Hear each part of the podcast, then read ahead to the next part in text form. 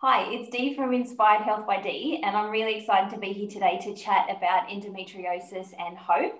And I wanted to welcome my guest today, Sarah Thompson. She is a CEO, owner, and founder of Online Social Butterfly, mum, wife, and endo warrior. So, welcome, Sarah. Oh, thanks, Dee. I'm so excited to be here.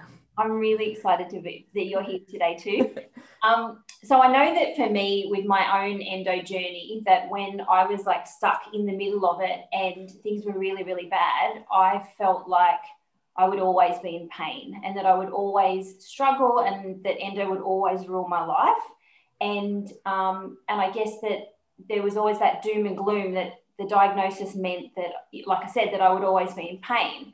But then fast forward five years and my own endo is managed. Um, I'm pain free. I, you know, lots of different changes from the surgery, um, diet, lifestyle. And I was thinking about how can I provide hope back to the endometriosis community because I just see that there's so many women struggling and so much, um, you know, so much pain and not enough hope. So I thought, why not in, interview uh, women who have endo so they can share their unique story and um, pass on their own personal message of hope. So I'm excited Aww. to hear your story today. so, did you want to start with um, telling us a bit about your endo journey? Um, oh gosh, it's been an actual really long journey. So I um, I started my periods when I was 13, and by the time I was 15, I was suffering chronic pain. Um, and I lived in country Western Australia, and I've got a lovely mum who's super supportive and kind, and she just kind of I, like I've talked to her about it subsequently, and she said, "I just thought maybe you're a bit dramatic," which I can be a fun person, so maybe. So she took me to our GP, and I got put on the pill, which is really really common. And this is so i'm i'm 47 now so this is like 30 years ago. So this is how we treated um, period pain. And look it was a country gp probably had no clue um, and they're not well educated. And over the next few years um, my pain intensified. I remember when i was at uni um, i went and saw someone and they did um, like they did just an ultrasound and then they kind of just went there's nothing wrong, off you go. And my pain got to the point in my 20s when I was working that it was painful all the time. Um, and so I used to get, um, I have my endo pain is my in my side um, rather than around my sort of reproductive organs, which is quite um, off putting because every time you go and see, every time you present an emergency, every time you see a GP, the first thing I want to do is look at your appendix. Um, I still have my appendix. I still have my appendix. There's nothing wrong with those. Um, and as a, as my pain got worse, um, I was sort of um, at the point where I would lose consciousness from pain. So um, that happened to me several times. And then obviously they, an ambulance takes you to hospital. Um, the good thing about that, that sounds horrific, and it is. I don't want to diminish that. Is that people take that quite seriously because they're like, wow, there's something really wrong. And I had a lovely GP. I was living in Sydney at the time, and he was really tenacious in that this is not normal and this is not um, acceptable. And he did a full, look, I can't remember if it was an MRI or a CT because it was 20 years ago, but a full body scan. And that scan showed that I had, about, I think, about 45 um, cysts and that um, my ovaries were actually touching, which is what causes you to lose consciousness. It's really, really painful. Oh. So that he's he's sort of like wow we need to send you straight away to get some treatment you need to have surgery this is really serious so he took it really seriously um, and I was actually really lucky to be referred because living in Sydney to um, a teaching hospital. And uh, I don't know if you know the head of Endometriosis Australia, Jason Abbott.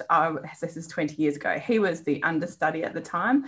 So he actually did my second surgery. Um, so I'm really lucky to have had someone who was so interested in women's health at the time. Yeah, he's one. So, he's one of the best, and I'm from Sydney, so I'm familiar. yes, so I didn't didn't kind of realize at the time that that was going to be obviously 20 years ago the start of his endo journey, um, and I was at a teaching hospital, so um, they really kind of took on board and took it quite seriously. But it, when I was diagnosed, I have to be honest, I had immense relief because. I thought I was like, I thought, because I had like lots of um, on my bowel, so I had constant bowel pain. Um, so I thought I was dying. I thought I had cancer. And like I thought, there's something really wrong with me because, like, obviously, if you lose consciousness from pain, there's something really wrong. So I was actually immensely relieved when I was diagnosed with endometriosis, which I don't think is everyone's experience. But um, I was suffering so much to be told this is what it is and I'm not going to die. Um, I was just super relieved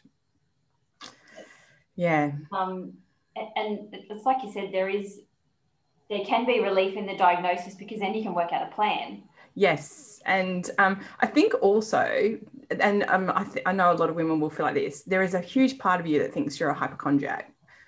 There's a huge part of you that thinks. I, I used to work uh, with all women in my team, and I used to look around and think, why are these women functioning and I can't? Why can't I get through the days I have my period? Why do I have to lie at home in bed? What is wrong with me?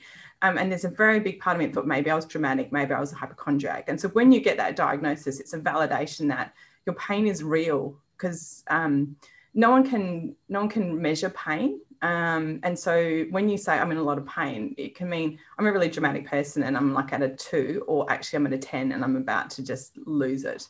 It's really hard. So that uh, to me, I, I still remember just feeling such relief.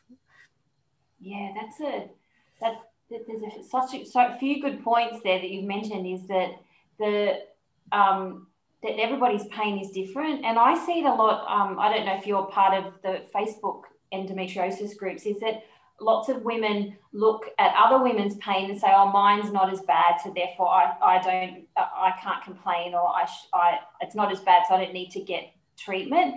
And every woman's pain is valid. It doesn't matter even if it's one day or 30 days mm. like all month is that every woman's pain is valid and that period pain is not normal. It, yeah, and I think um, one of the things that I, find I've, I've found hardest in my endo journey is the unpredictability of pain because um, you don't know when you're going to have a bad day, you don't know when you're going to have a flare up, and so it actually sits on your shoulder like a little dark cloud haunting you when you're well because you have this feeling like if I go out tonight, will it all go badly and I have to go home?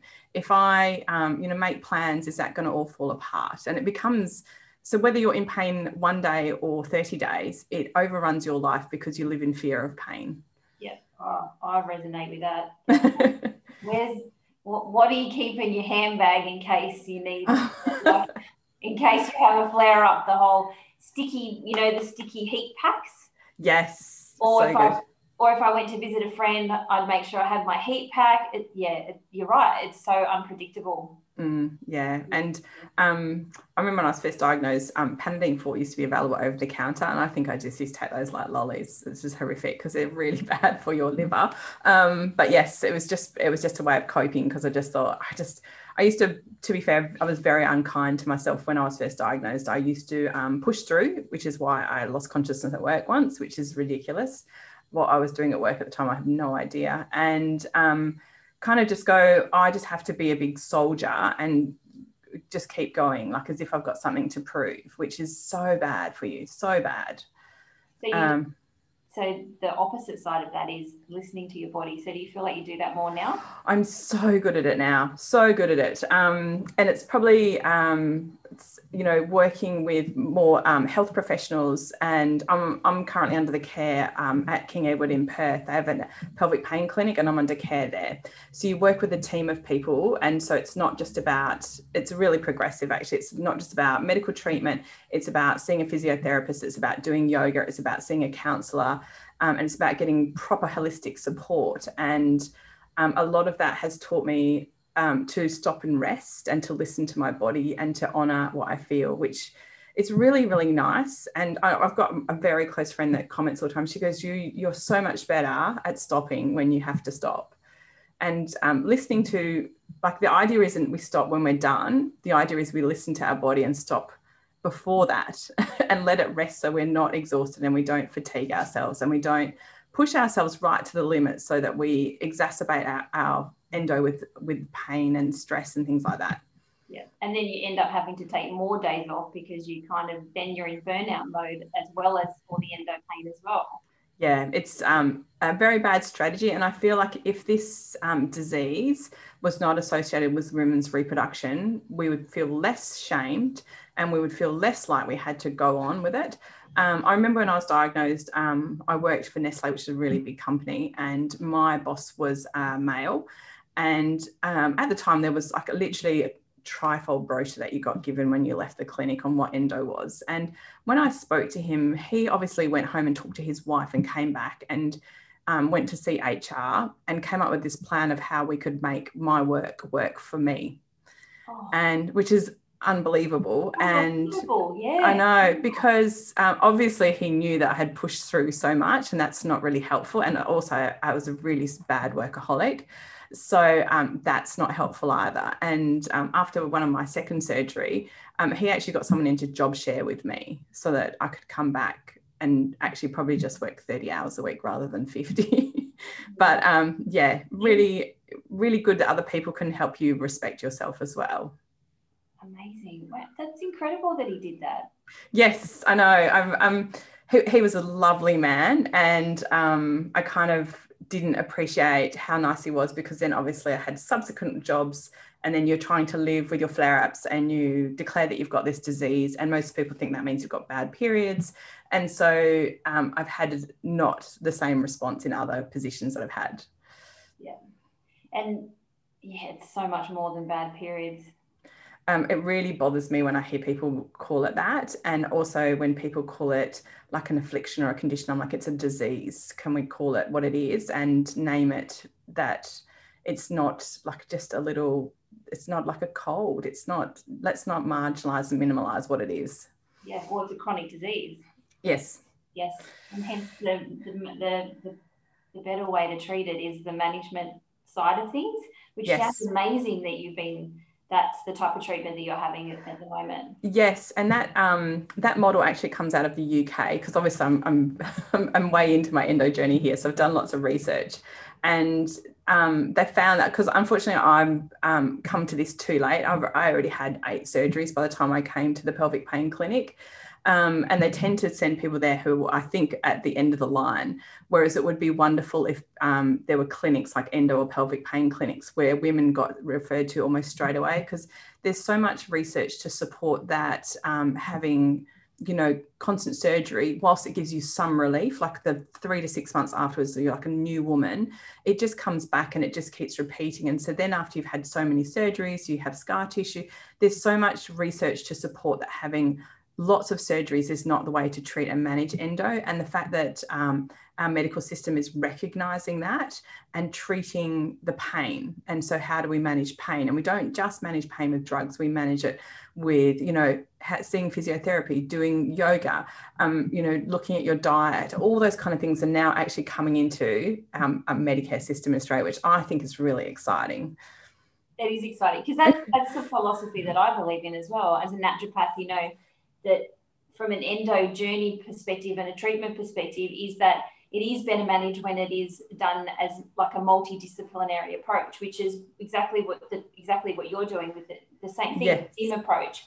Because if you just do surgery, then you're likely to be back in surgery much more frequently. And then it, it's like you said, it keeps that cycle going of mm. well, then you're still in pain and then you get adhesions. And so it just keeps going. Whereas in between, there's so much that can be done with nutrition and managing stress because, you know, stress flares endo and pain um, and all the the pelvic physio. So did you do pelvic physio? Are you doing pelvic physio with the team as well? I only did a couple of sessions because I don't have extensive issues, thank goodness, with um, like my bladder and things like that. So which is unusual with like difficult cases like my own. Um, and I, it's funny you should say because when I first saw the team, and this is how it actually works. It's, it's decently hard to get into the program, but when you do, the first appointment you have is two hours two hours with that team. So I don't even know what that must cost Medicare, but it's phenomenal. And I actually left and I couldn't even drive home. I was so emotional because in all the surgeries that I've had, all the treatments that I've had, no one has ever spent that much time with me talking about my health, which is appalling when you think about it.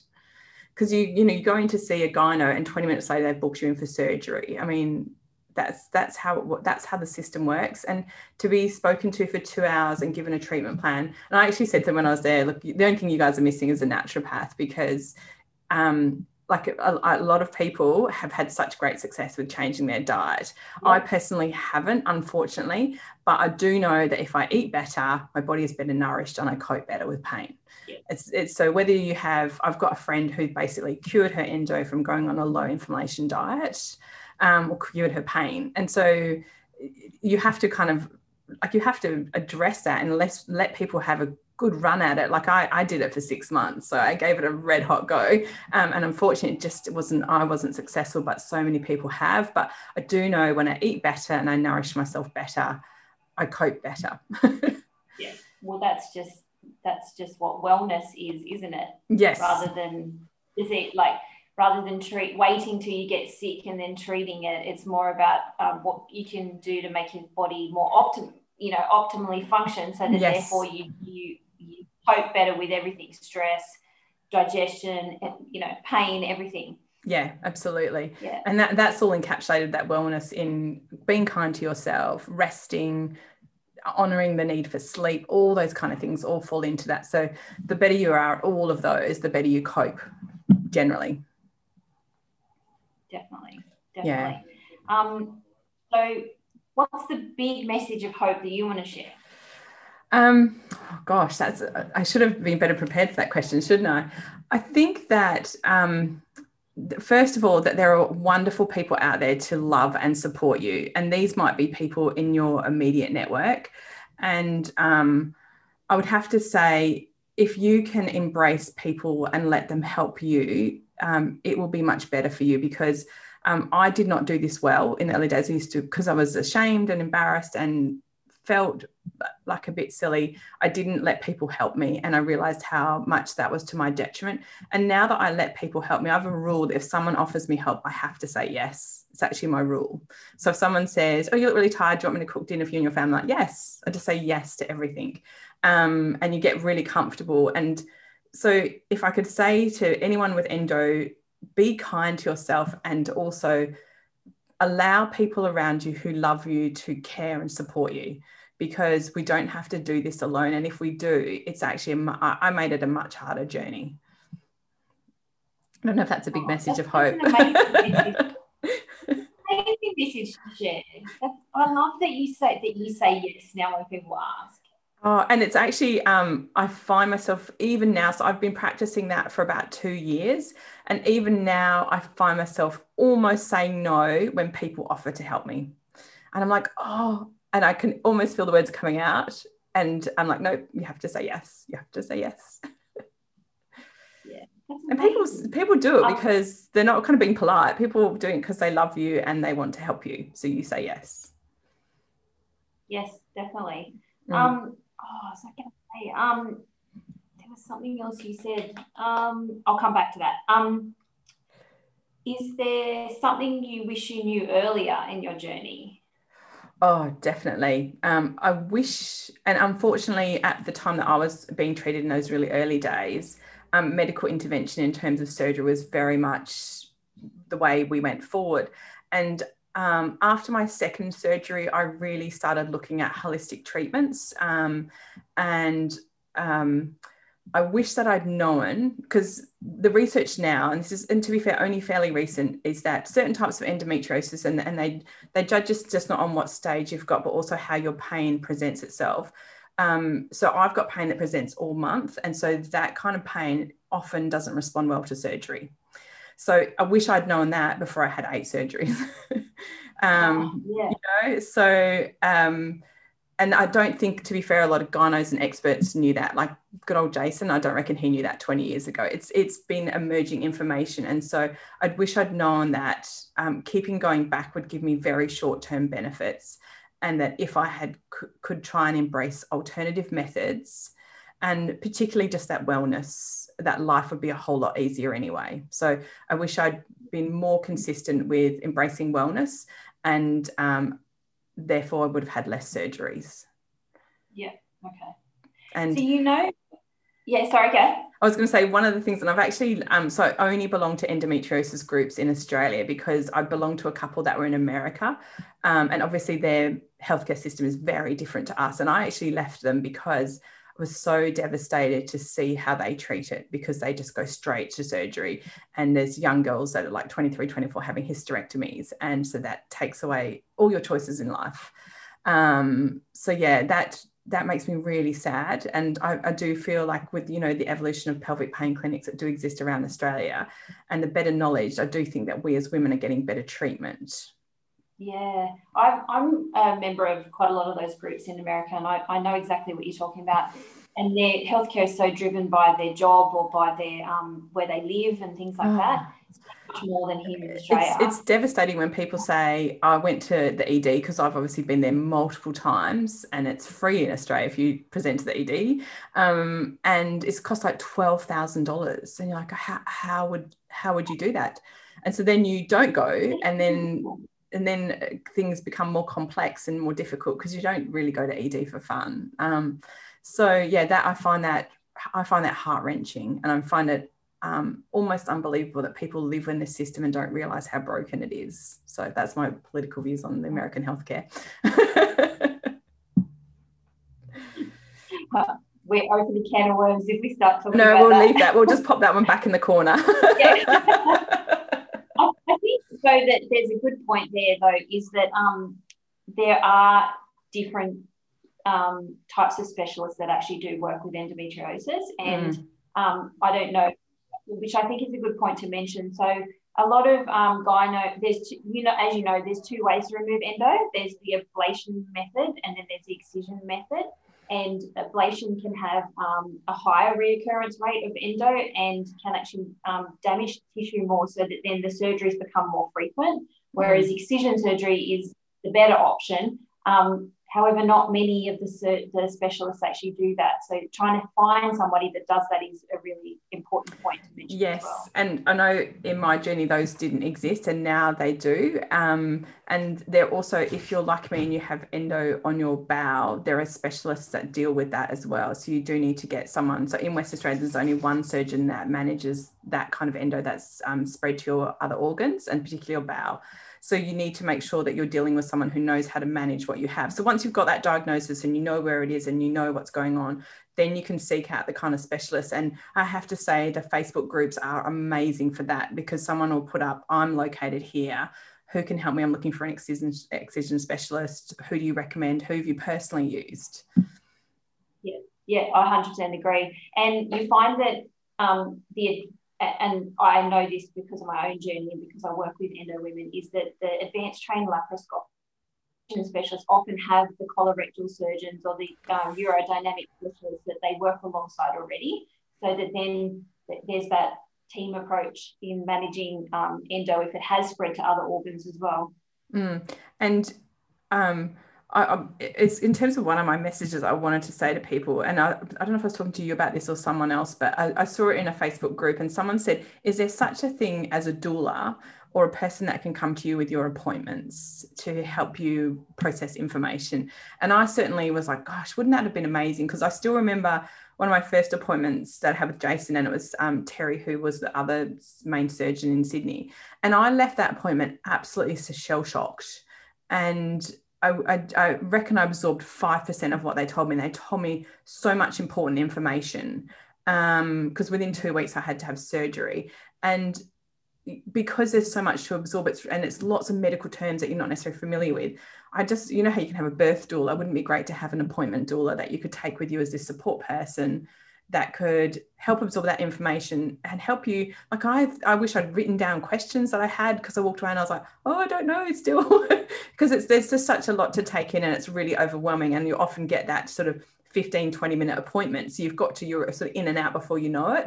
Um, and so I, I, know for a fact in Australia is um, you're well within your rights to take a person as a support person to any appointments that you have, and I would highly recommend that you do that because it's not about them advocating for you, which they can definitely do, but it's about them helping them take in information that you're not going to take in yourself. Yeah, I agree. Yeah, we did briefly mention, we briefly had a chat about it. And I yes. About this. And I, I thought, wow, like I would have really benefited from that as well. Because I, I didn't didn't even think about it. I just thought oh, I'll just go along to my to my appointment and then same thing, you just don't absorb everything. And I I went outside and I sat in the park and I sat on the park bench and I cried because I just couldn't. I was like, what what just happened? It was so overwhelming to mm. hear all that information and and then you know the fertility, like the the question of fertility starts getting thrown into the mix as well. And Mm. Having somebody there would have made a really big difference. I 100% agree to take someone with you. Yeah, and if um, if anyone's listening to this, please take that on board because it will make such a big difference. You um, you'll be amazed at what you didn't pick up in the appointments that is said. And also, if someone can have those questions and then you can be a bit more prepared and organized, that's also really helpful. Because yeah. I walked away sounding like the same as you, like uh, lots of questions unanswered. Yeah. And then it's hard to get back in, or you've got to pay consult fees again. And yes, definitely. Yeah. So I remember what I was going to ask you. Oh, great. So, you know how you said um, that you that you felt the shame around like uh, the symptoms and everything. Mm. Um, and I know that now you're a really big advocate for endo and yes. um, endo awareness. So was there um, like a catalyst, or was there a point where you just thought, no, that's it. I'm just gonna I'm gonna start sharing what happened. Yes. So um, when I had my hysterectomy three years ago, um, obviously you've got to take a really big chunk of time out of your life. You've got to bed rest for a month, not drive for six weeks, all those kind of things. And it was while I was actually just recuperating. And I was just like, I'm sick of um, explaining to people why. And I actually um, found myself, and it's probably part of the grieving process because when you have a hysterectomy, um, there's a whole lot of grief that goes around that. So even though I'd finished having my children, it's still a you will never have another baby, and it's so it's all those things that go with that. And while I was there, I got uh, part of my grieving was I got really angry that nobody knows about endometriosis, and I got really angry that um, it's more common than diabetes, and it's not taught in our schools, and our children have no idea what it is, and therefore our girls that are coming up have no idea, and that really it made me really cross. And I felt like um, i know that my mum has definitely battled with her own um, regret of how she managed it, but I always say you did your best with the information that you had at the time. Um, and so to me, I feel like when that, when I kind of was just lying there recuperating, I started to join groups and I started to look because we've obviously got um, you know we've got groups that we can belong to and we have um, now we have not for profits that do it and they just are so i feel like i wanted to be part of that and i feel like i wanted to share my story. So obviously talked about the fact i run my own business. I'd never talked about the fact that i have endometriosis in my business and i have a really big following on social media. And so i'd had my surgery in the december and in the march it's endometriosis awareness month. And i wrote a post that was my journey and my story. And i just shared it. And it got shared something like 65 times. Um, so um, I just kind of thought, I don't care if people don't want to hear this. I don't care um, if people don't care, but I want to make it known that I have this disease. It's okay to talk about it.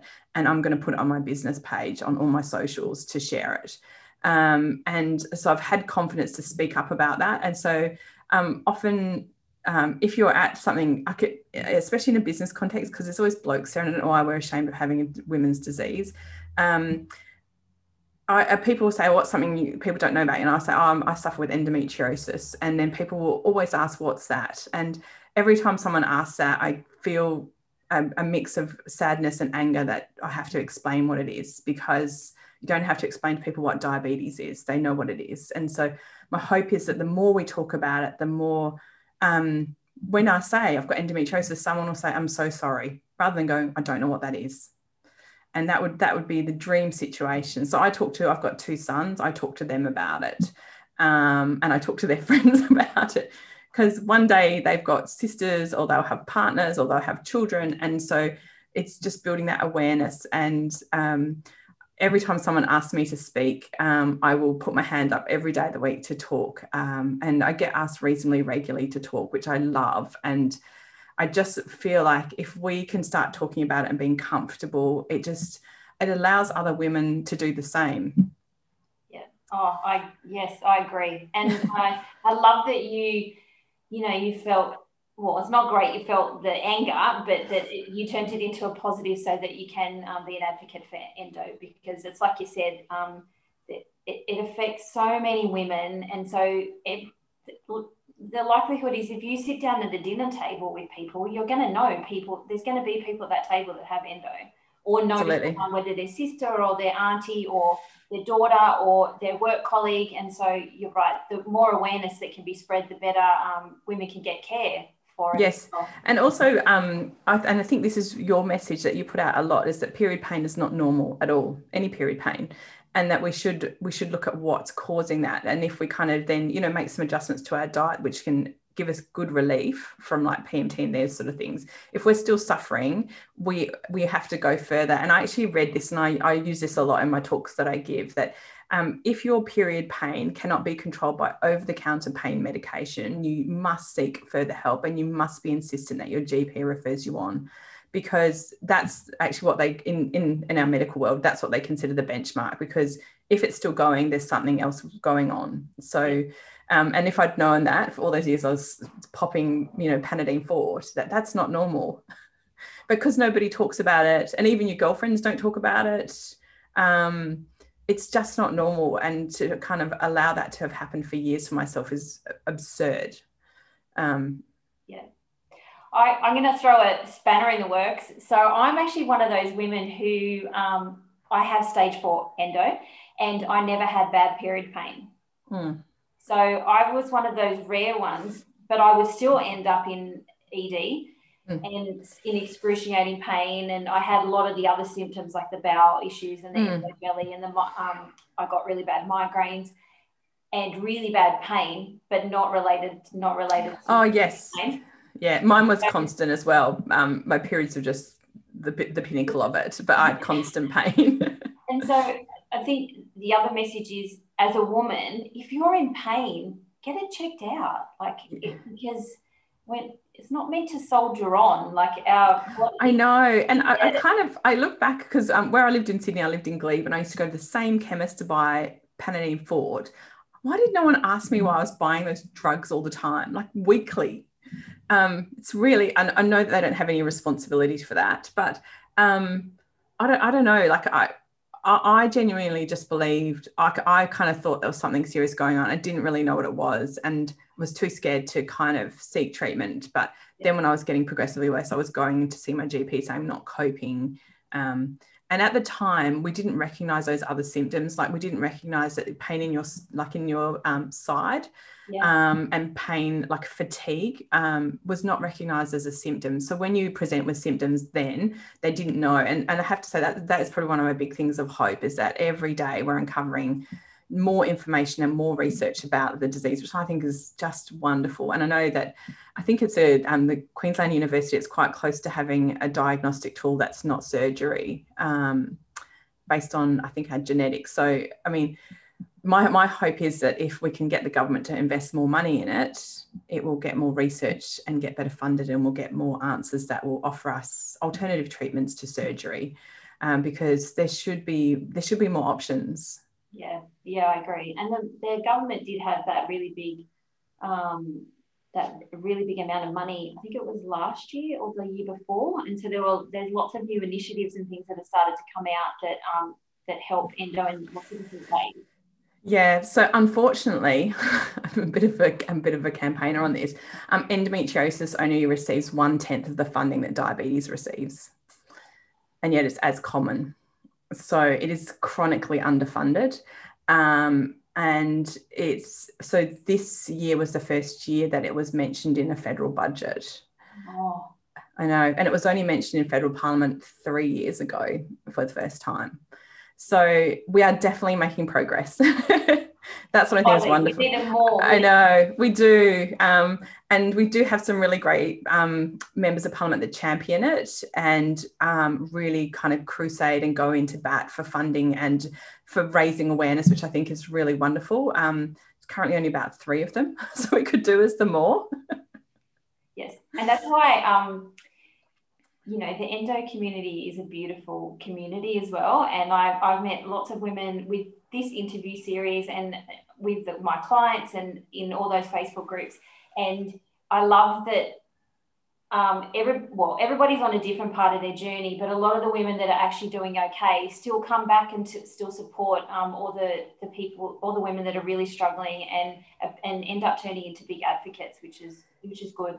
Yeah, and it's also um, it's really important um, to kind of because most of us have had parts of that journey, and so when we can go in and comment, um, I'm really cautious about commenting on fertility um, because I've got an unusual fertility journey in that I was told I would never have children. And I went on to have two children really easily. That's a real exception. And that's why I didn't give that as my big voice of hope because I would hate to give someone false hope. Um, and I just was incredibly lucky with both my children. Um, and I know that. And so when people put fertility comments in, I'm like, oh, please don't comment on what your specific case is because fertility is so unique so unique. And endo isn't the only factor that can impact that. So i'm always mindful of commenting on anyone's fertility issues or journeys or otherwise. Yeah i know. It's a yeah i agree. It's a tricky it's a tricky one. And um a few things around that that there is a lot of support like see a fertility specialist that does understand endometriosis and also the whole um, early intervention you know endo can have an impact on fertility so don't stick your head in the sand about it. Go get some answers earlier on so that if you do want to have children, you can, yeah, yeah. you can have that. You you you have the information and you have a plan in place. Yes, and um and and with that, and it does still happen in Australia because that was part of my journey. When I had when I was looking at my second surgery when I lived in Sydney, um, my team of gynos pushed me very hard to have a hysterectomy and at the time I had not had children and they the reasoning was that because my endo was so severe it was probably going to be the only thing that helped me and that one of my ovaries has never functioned because it's so badly damaged and so um, you know they said you'll never have children. And so there's no point in keeping anything. You should just have it all out now at 28 and i advocated really hard because i was just like oh, i just i don't know what the future holds and i want to have options. Um, and so you you do have to advocate really hard for what you believe, even even in the face of evidence that says to the contrary. Like I like, like honestly, they all but laughed at me when I said, "Well, I just don't know. Maybe I want to have children in the future," and they're just like, "That's not going to be happening. It's not going to be possible." Yeah, um, do. I do, and so my advice is, um, please advocate for your own health because um, there's no there's no absolutes. I don't think doctors talk in absolutes anymore. They would more likely say you're unlikely to have children, but um, really hysterectomy is not the magic bullet anyway to fixing your problems. So um, you know, don't think that that's going to solve all your problems. It didn't solve all mine because um, I now have lots of nerve damage and adhesions for all those surgeries. so um, whilst I might be endo free, I still have loads of other pelvic pain complications, and so that is a res- that is not something they tell you about when you go for surgery and go for multiple surgeries. So mm-hmm. you know, consider being your own advocate and doing. I could, as much as people hate the internet, I think it's a wonderful tool, and there are some amazing resources, and um, I think definitely if those pain clinics could add a naturopath to their team, I think that would be amazing. Yes, yes, I agree. I agree. I agree. Um, so, is there anything else you would like to share? Um, I guess I would like to say, because I've obviously run my own company now for 10 years, and one of my motivations for starting that was really to not, I wasn't getting the support I needed in the workplace to manage my health. Um, and I, I, love that now I can work as I need to. And um, if I'm fatigued or if I'm not feeling great, if I'm stressed, I can really really put my own interests first, which is a really luxurious position to be in. But I would say to anyone who's suffering, please speak to your um, employer or your direct report or whatever it is and talk to them about it because um, I'm fairly sure under Australian HR law, we're required to support and help people. And um, there are some really alarming statistics around women who are unable to maintain employment because of endometriosis. And I don't think that should exist in Australia. Um, we have uh, amazing laws that protect our workers. And so please try and advocate and get some support, whether it's through a union or whatever it looks like, because you shouldn't have to lose your job because you have a disease. Yeah. Um, and I'm sorry I sound a bit militant about that, but it's it's really devastating because women are already um, penalised in the workplace.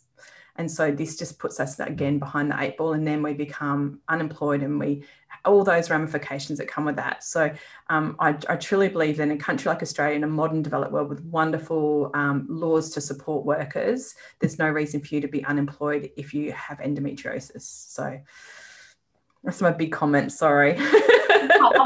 it's an important message to share. And for people who actually work in a workplace, and then, like you said, running your own business gives you the flexibility to be able to um, you know, shift things around if you're not feeling great and to, um, or, well, yeah, shift things around if you're not feeling great. Um, and lie in bed in your pajamas and sit on your laptop. with, a, with the heat pack plugged in. I've got a one that's got a battery that plugs into the or yes. heated blanket. That's always a good one. Yeah, oh good. I've actually just upgraded my office and I've got a heated chair now. It's pretty nice. oh, amazing. I need one of them. You know, it's really good. um, thank you, Sarah, for sharing all your um, or sharing your journey, but then also your um, knowledge around, you know, working, having endo and working and um, just all of it. It's so so beautiful that you've shared all that. I really appreciate it. Oh, thank you so much. It's been lovely talking to you, Dee. Thank you so much. All right, I'll talk to you soon. Bye-bye. Bye.